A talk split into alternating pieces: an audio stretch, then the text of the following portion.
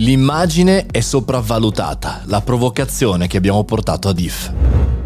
Buongiorno e bentornati al caffettino, sono Mario Moroni. In questa puntata del venerdì del nostro podcast non trattiamo una notizia, ma trattiamo una riflessione. In realtà trattiamo anche di un evento, perché settimana scorsa io e Daniele Cassioli siamo stati ospiti in uno speech in tandem per IF, l'Italians Festival, un festival molto importante sul mondo della creatività, sul mondo dell'immagine. Cosa abbiamo portato noi?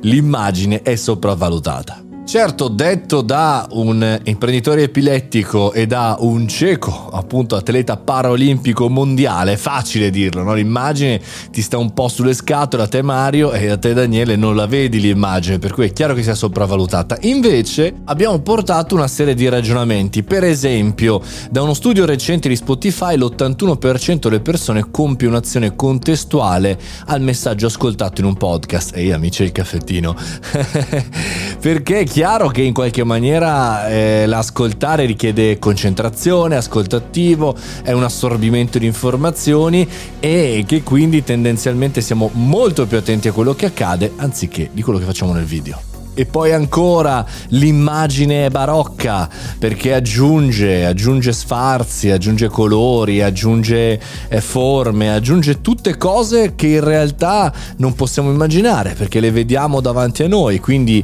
eh, in qualche maniera ci sfondano l'immaginazione, non riusciamo ad immaginare, non riusciamo a creare cose nuove. Invece se l'immagine è barocca, il suono è minimal, ovvero toglie, less is more come si diceva una volta, togliere cose, togliere meno, meno, meno. E quindi come accade spesso nel marketing come nella comunicazione, più ci sono attori, più ci sono messaggi e meno questi messaggi funzionano singolarmente, anzi si dividono l'importanza, quindi è meglio dire un messaggio solo in questo caso, è meglio utilizzare un suono. Quindi via via di esempi, ragionamenti, in questa direzione. E chiaramente mi auguro poi che siate stati tra il pubblico, almeno quello online, se non l'avete fatto andatelo a rivedere da qualche parte sul sito di IF, però a me la cosa che mi è piaciuto di più di questo intervento, al di là di aver fatto per la prima volta uno speech in tandem, cioè un intervento in due persone, è che in realtà non ci siamo mai messi d'accordo veramente io e Daniele, se non qualche piccolo punto, i dati, alcune informazioni come passarci la palla.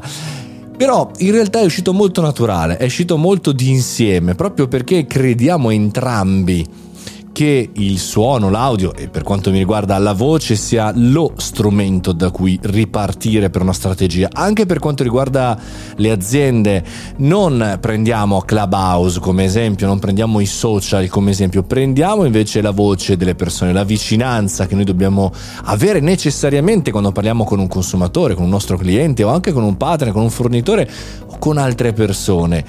Quello è molto semplice e quindi anche molto difficile. Che bello questo intervento con eh, Daniele Cassioli. Immagine, amo anche l'immagine chiaramente, ma va resa la qualità dell'immagine. Questa provocazione è anche uno spunto di riflessione. Per la puntata di oggi, domani ci risentiamo per il riepilogone settimanale delle notizie della settimana e poi noi ci sentiamo lunedì. Lunedì alle 7.30 ritorna il podcast del caffettino con la prima news della settimana. Buon weekend!